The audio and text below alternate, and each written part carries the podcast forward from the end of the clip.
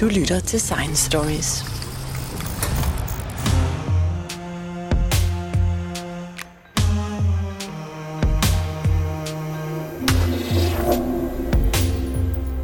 I 2010 annoncerede astronomer fra Fermi Gamma Ray Space Telescope opdagelsen af to gigantiske bobler med en udstrækning på enorme 25.000 lysår, centreret om kernen i Mælkevejen, over og under planet af vores galaktiske hjem. Fermi-bobler, som de er døbt, har man længe forsøgt at forstå oprindelsen af. Men for nylig rapporterede forskere fra Ice Cube Neutrino Observatoriet, der observerer kosmos fra dybt inde i Sydpolsisen, opdagelsen af 10 ekstremt højenergi neutrinoer fra boblerne. Noget, der måske kunne hjælpe forskerne med at komme en forklaring nærmere. Jeg har mødtes med speciale studerende Clara Karlsmose fra fysikafdelingen på Aarhus Universitet for at få hjælp til at forstå de underlige bobler.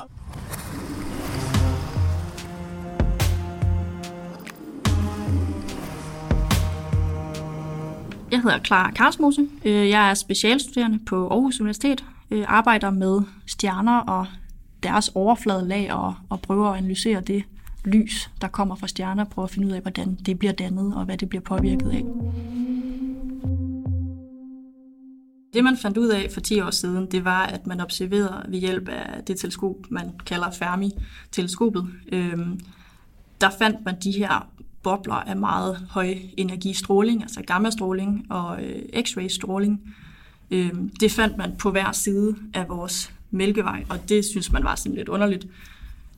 Øh, og man vidste ikke helt, hvad det var til at starte med, og det har man så brugt de sidste 10 år på at finde ud af, hvad skyldes de her, hvad er de egentlig lavet af, øh, fordi det vidste man heller ikke til at starte med, og der er stadig stor diskussion om, man er helt, stadig ikke helt sikker på, hvad det egentlig er, og hvad det skyldes.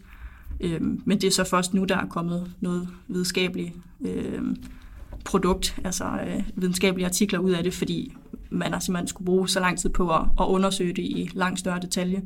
Nu siger du Mælkevejsgalakse, det er jo vores egen galakse, mm. som øh, vores solsystem og, og, og jorden er en del af.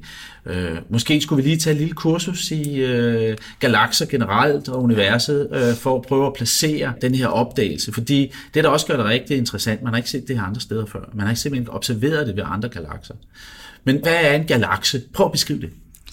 Ja, som du siger, vi vores mælkevej det er en spiralgalakse, og det betyder, at når hvis man nu skulle se vores galakse oppefra, så vil den have en, en centrum, som er sådan en stor sky af gas. Øh, det er det, vi kalder bulen inde i centrum. Øh, og så har den har sådan en bjælke øh, tværs igennem, og så ud fra den her boble, den her bjælke, er der sådan nogle spiralarme fyldt med gas. Det er egentlig, hvis man tager nogle snore på sådan en, en lille pind, og så snor det meget ja, hurtigt rundt, fordi så følger tak. de her arme, de følger jo rundt, sådan man, hvis man forestiller sig, at galaksen roterer jo rundt, øh, og de her arme, de, de følger sig ligesom, hvis man vil dreje dem rundt helt almindeligt herhjemme. Øhm, og i midten af galaksen? Ja, i midten af galaksen, der har vi så øh, vores supermassive sorte hul, som vi kalder det. Og hvor, hvor øhm. stort er sådan et supermassivt sort hul? For de sorte huller kommer jo i nærmest alle størrelser. Ja, det gør de, og vi har også mange af dem øh, rundt omkring i galaksen, men det vi har i midten, som der grund til, at vi kalder det supermassivt, det er 4 millioner solmasser, så vi har altså et, der vejer lige så meget som 4 millioner af vores sol. Det kan jo ikke, det er jo ikke til at forstå. det er kæmpe, kæmpe stort. Så det er kæmpe stort. Ja, og det vi tror, at det er i, øh, vi tror, at der er sådan et, et supermassivt sort hul i midten af alle galakser.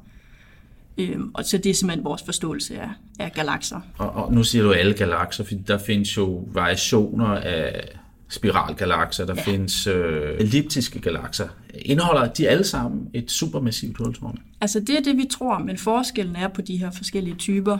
Spiralgalakser minder alle sammen meget om hinanden. Der er også lidt forskellige typer, men de har alle sammen de her karakteristiske arme og det sorte hul inde i midten. Og i spiralgalakser, det man egentlig distancerer det på, eller adskiller det på, det er, at spiralgalakser har stjernedannelse, og det sker i de her arme, fordi det er der, der er rigtig meget gas i de her arme. Og for at skabe stjerner, så skal vi have store mængder af gas. Som støder sammen. Som netop, ja. de fortættes og støder sammen og danner stjerner. Og elliptiske galakser er meget gamle galakser, hvor der ikke er meget Lige stjernedannelse mere. De, vi siger, at de er udslugte, så at sige. De kan godt blive tændt igen, hvis der sker en eller anden øh, forstyrrelse. Og det kan for eksempel også være, hvis der er to galakser, der støder sammen. Hvis du har øh, ja, en elliptisk galakse, der støder sammen med enten en anden elliptisk galakse eller en spiralgalakse, så alt det kollision af materiale, det kan ligesom genantænde stjernedannelsen. Øhm, så som udgangspunkt, så tror vi, at der er sorte huller i, i alle typer af galakser. Nu vil Andromeda-galaksen jo om mange millioner år formentlig øh, mødes med vores egen galakse. Og det lyder jo voldsomt så et sammenstød, men der er jo egentlig ikke nogen ting, der støder rigtig sammen, men en gasser går ud fra. Nej, det er helt rigtigt. Så også, at solen vil være død og borte lang Sikkert, tid, lang sikkert, tid før ja, det her sker. Men det er nemlig rigtigt, at, at selv på trods af universets udvidelse, så er vi så tæt gravitationelt bundet med vores nabogalakse, som er Andromeda-galaksen, at vi tiltrækker hinanden, og om mange, mange, mange år, så vil vi kollidere. Men der er så store afstande mellem objekterne, altså stjernerne og planeterne, i, i begge galakser, at der er meget, meget lille sandsynlighed for, altså næsten ingen sandsynlighed for, at der er noget, der egentlig vil kollidere, ud over alt det her gas, som ligger imellem alting. Men det er så netop det, der, der vil skabe ny stjernedannelse, fordi at gassen vil, hvis de små partikler i gassen, altså alle atomerne, de vil begynde at kollidere og, og fortætne og skabe nye stjerner.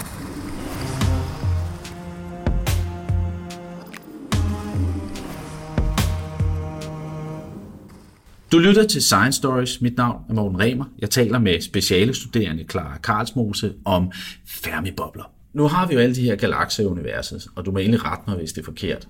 200-300 milliarder galakser med hver 100-200 milliarder stjerner i, og som alle sammen har et supermassivt hul. Øhm, men så det eneste sted, man faktisk har observeret en Fermi-boble, det er i vores egen galakse. Og det kan jo være, fordi det teknisk ikke er muligt at se det i fjernere galakser. Men hvordan i alverden har man kunnet ligesom observere den? Det svarer jo til, at jeg sidder inde i maven på mig selv og skal kigge, hvad, hvad farve hår jeg har. Kan du prøve at forklare, hvordan man har kunnet observere denne her boble inde fra selve, sol, selve galaksen? Ja, altså vores placering, solsystemets placering i Mælkevejen, vi ligger relativt langt ude. Øh, hvis man har, så Mælkevejen har det, vi kalder planet, og hvis man står et sted, hvor der ikke er noget lysforurening fra byer, så kan man faktisk se den her bar, altså disken, som vi kalder den. Mælkevejen. Mælkevejen, Ja. ja. egentlig. Det er det, man jo kan se på tværs af himlen. Og så vi, vi er egentlig i sådan en, en meget flad disk, og vi ligger relativt langt ud. Så hvis vi egentlig bare kigger en lille vinkel op eller ned, op eller, altså over eller under den her disk, så kan vi jo se alt det, der er på hver side. Den måde, man observerer på, at øh, stråling det har forskellige bølgelængder, og de her bobler, de er i det, vi kalder gammastråling og x-ray-stråling, og det er meget, meget høj energi stråling. Og vi snakker det elektromagnetiske spektrum ja. med frekvenserne, som var Lige energien. Ikke? Ja. Det synlige lys, det eller lavenergistråling Ja. i forhold til i hvert fald gammastråling. Ja, lige præcis.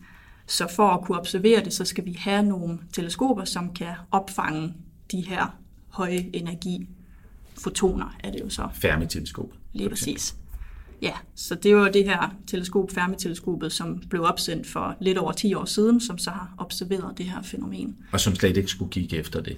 Ja, det var egentlig helt tilfældighed. Det skulle egentlig kigge efter det, vi kalder øh, gamma-stråling bursts, som er sådan nogle meget, meget høje energi jets, som bliver udsendt, når meget, meget store stjerner dør. Øhm, Og mørkstof. ja, det var netop også øhm, som en, en led i det, vi prøver at finde ud af, hvad mørk stof er. Og det, ja, det ved vi jo så heller ikke, hvad er. Det er noget underligt noget. Øhm, så det var en af de ting, man vil prøve at, at finde ud af, kunne det være i den her kategori. Kunne man finde ud af noget om mørk stof ved at kigge på, på gammastråling? Nu er det jo ikke sådan en optisk observation. Nej. Eller det er jo selvfølgelig et teleskop og en sensor, der registrerer noget. Men det er jo ikke, fordi man ser et flot billede af sådan en... Øh, nu er der en kunstner, der har lavet et, et, et, en beskrivelse af det, og så meget flot øh, lilla sky eller boble, afgrænset boble. Øhm, det er jo data.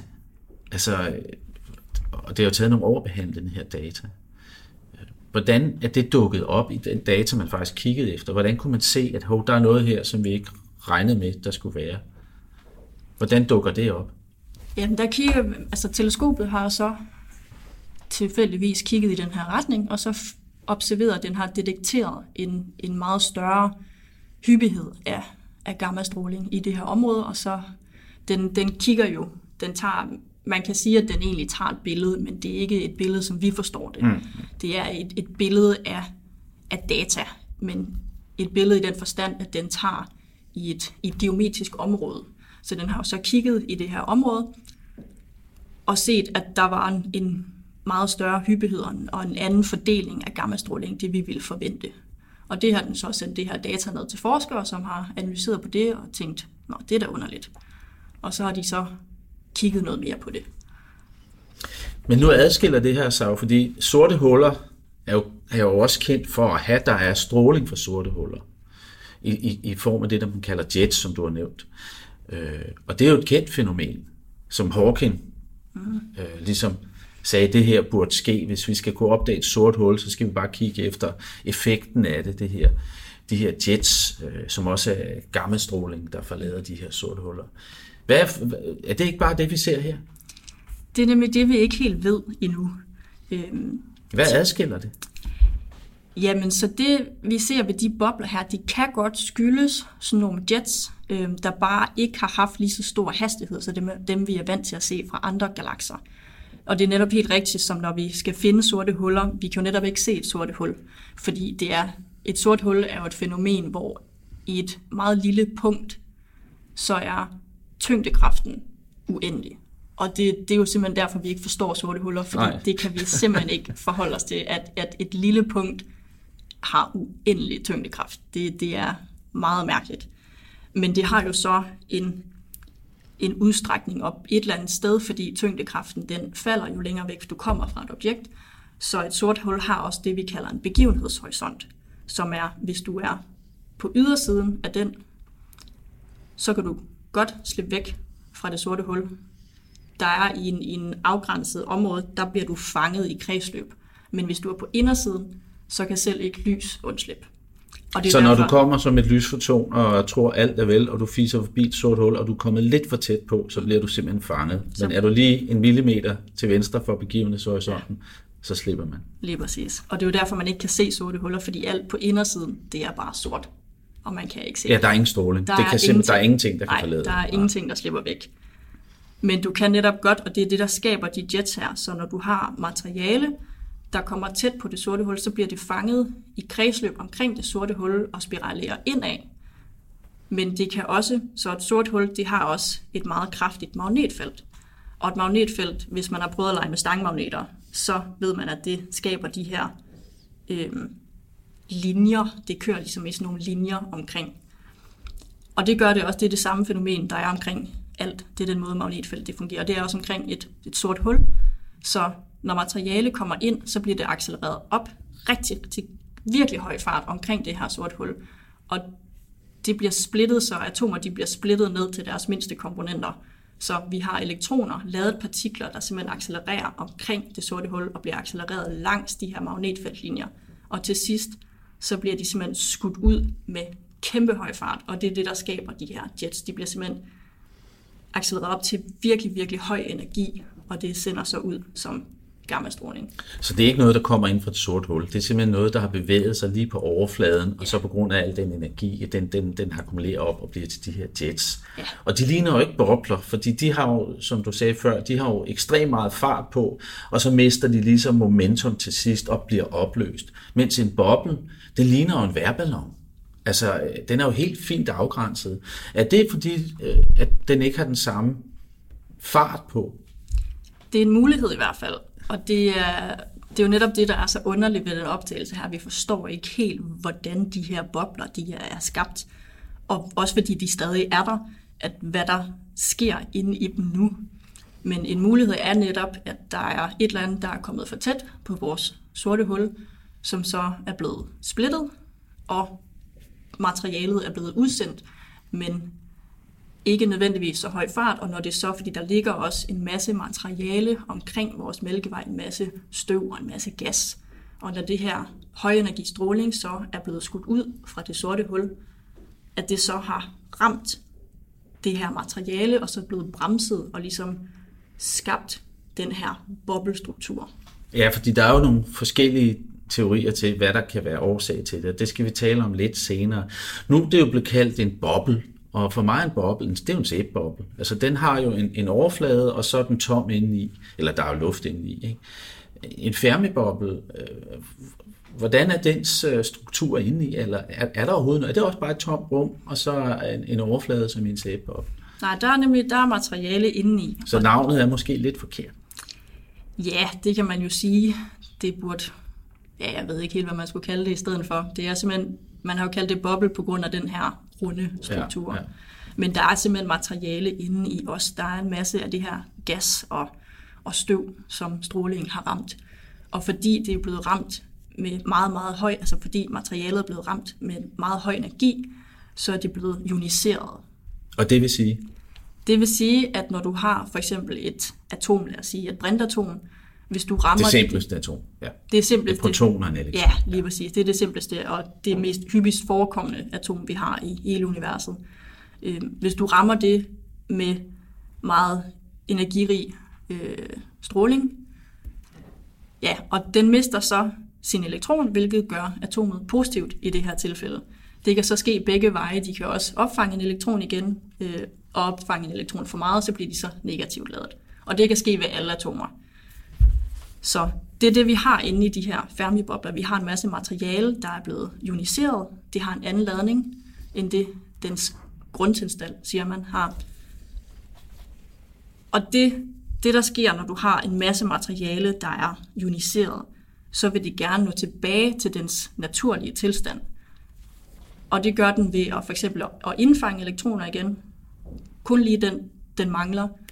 Og når den indfanger en elektron, så udsender den den mængde af energi, som ligesom var det, den blev ramt, til, ramt med til at starte med. Den, den, den søger en ligevægt fra, Lige præcis. fra før. Ja.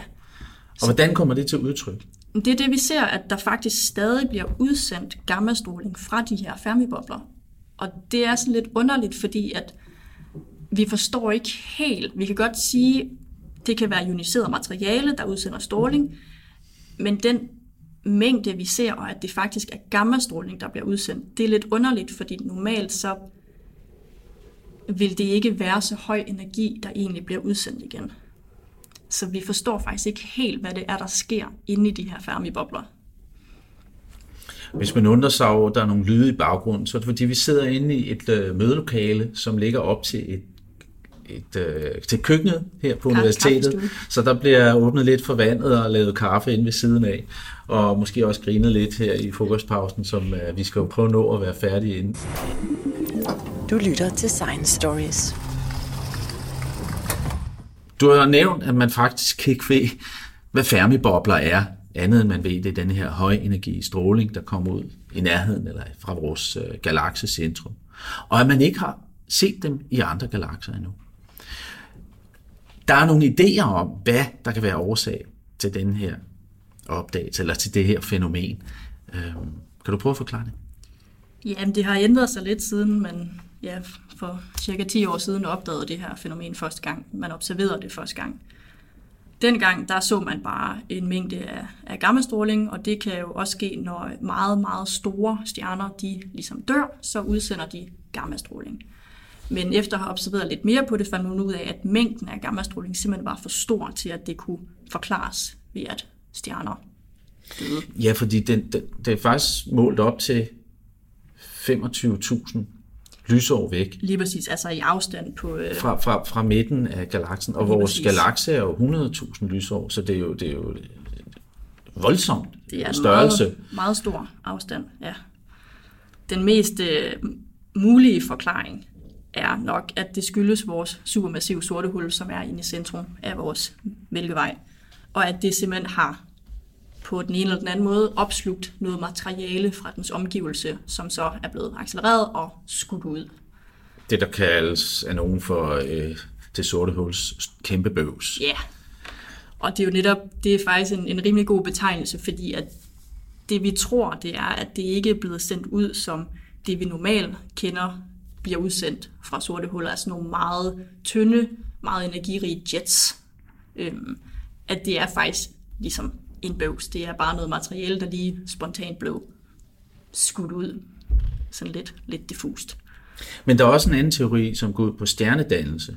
Ja, det er en teori, som man leger lidt med, men det virker stadig mere sandsynligt, at det skyldes det sorte hul. Men det kan være, at der har været en forstyrrelse af noget, noget støv og noget gas inde tæt på centrum. Altså nogle store gasskyer, der simpelthen har, har skabt en stor rate, altså en, en stor mængde af stjernedannelse på samme tid.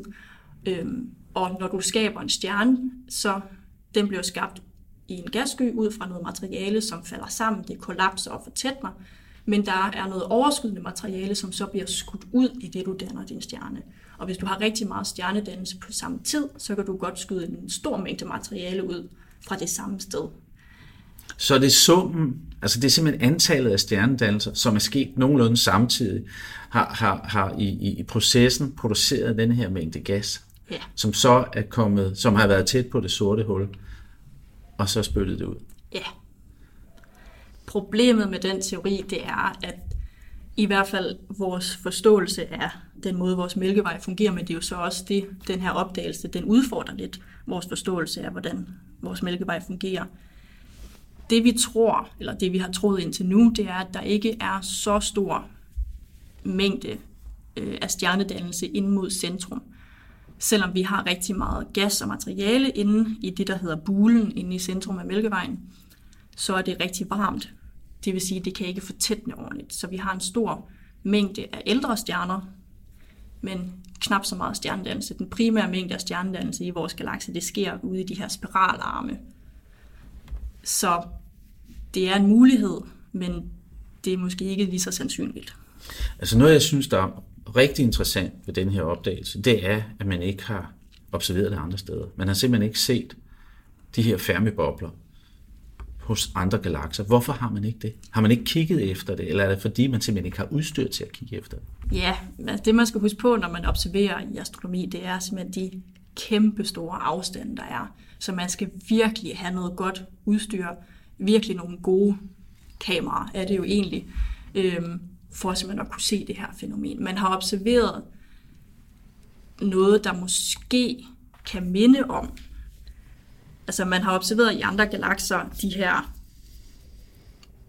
udsend, udsendelser af materiale fra de sorte huller. Både, som ikke er jets. Som ikke er jets. Man har observeret sådan nogle små øh, udsendelser, men der er ikke noget, der på den måde minder om de her Fermi-bobler. Så det er lidt, det er lidt underligt. Så spørgsmålet er netop, er det her et unikt fænomen, som er sket ved os? Eller, Ud af 200 milliarder galakser. Ja, præcis. Det virker jo lidt usandsynligt. Men det er jo en mulighed, at der simpelthen er sket et eller andet helt tilfældigt, som bare ikke lige er sket ved andre galakser. Eller det kan være, at vi simpelthen bare ikke har udstyret til at observere det.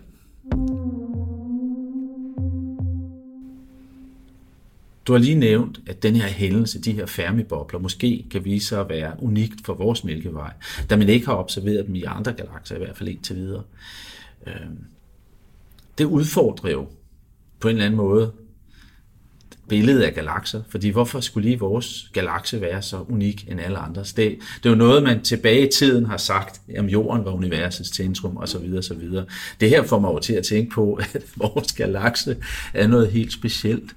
Øh, at udfordrer det ikke jer som astronomer og fysikere, at, at uh, der er så et fænomen, man simpelthen ikke har set andre steder?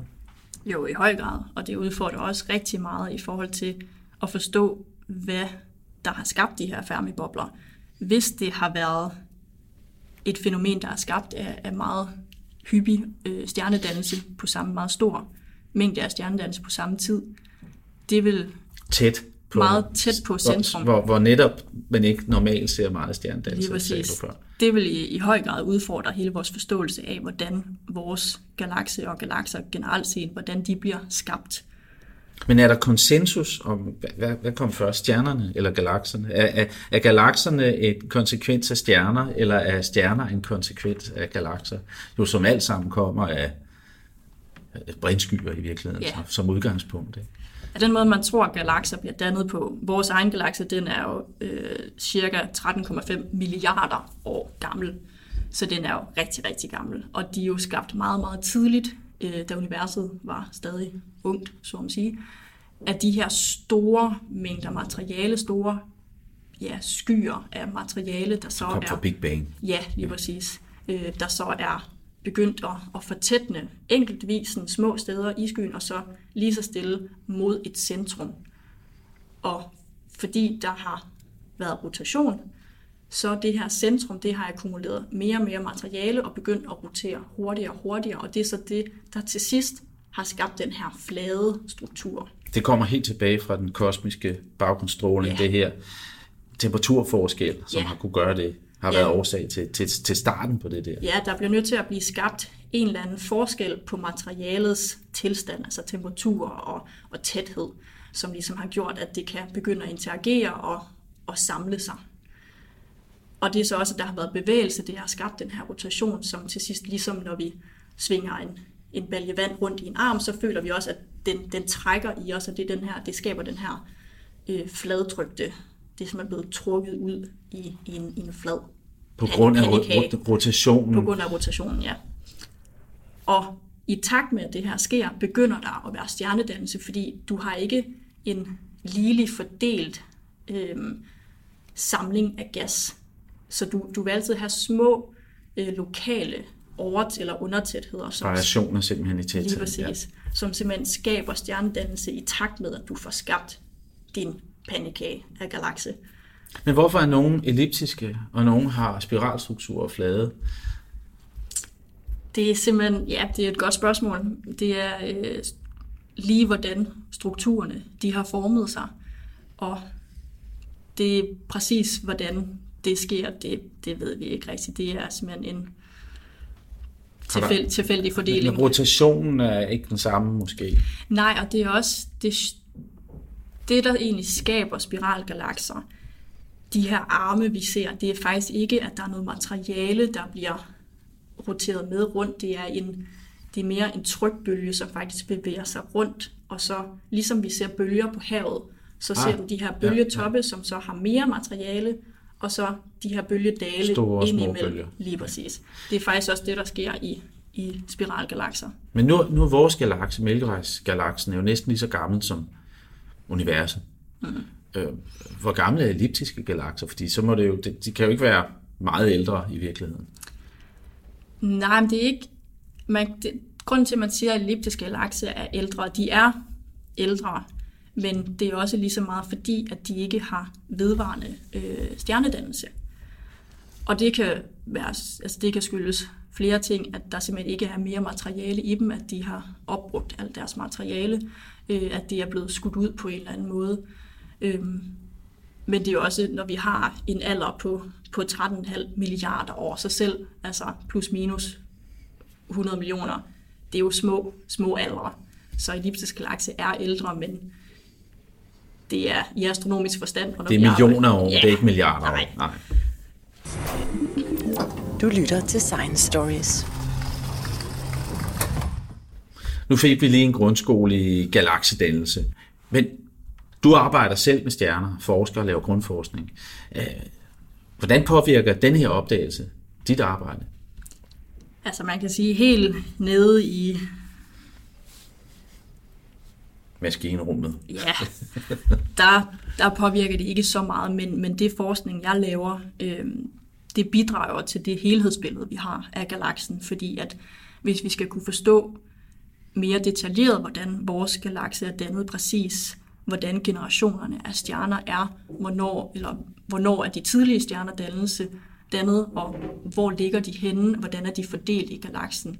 Der bliver vi nødt til at forstå de forskellige typer af stjerner, vi ser fordelt i vores galakse. Og det, bit, eller det vedrører det, jeg laver. Øhm, jeg studerer øh, stjerners overflader, deres atmosfærelag, øhm, fordi det er der, hvor vi modtager alt lyset det, øhm, det lys, vi får fra stjerner, det er dannet i de ydre lag. Så for at kunne ligesom at tolke på det her lys, der bliver vi nødt til at forstå den dynamik, den bevægelse, der er i de ydre lag af stjerner. For der er rigtig meget, der kan påvirke lys øh, af forskellige typer af bevægelse og temperaturforskelle og sådan noget. Så det er selvfølgelig en, en vigtig betragtning at have i helhedsbilledet, at der kan være noget i forhold til, hvor der forekommer stjernedannelse henne, og især det, øh, at vi egentlig hidtil har troet, at vores galakse er det, vi kalder inaktiv. Og det vil sige, at vi egentlig ikke har troet, at der har været særlig meget materiale, der er faldet ind i vores sorte hul, og at det derfor egentlig bare ligger og hygger sig lidt for sig selv. Den her opdagelse viser jo faktisk, at i astronomisk forstand relativt for nyligt, 3,5 millioner år er jo ikke så lang tid, når man snakker astronomi, Nej.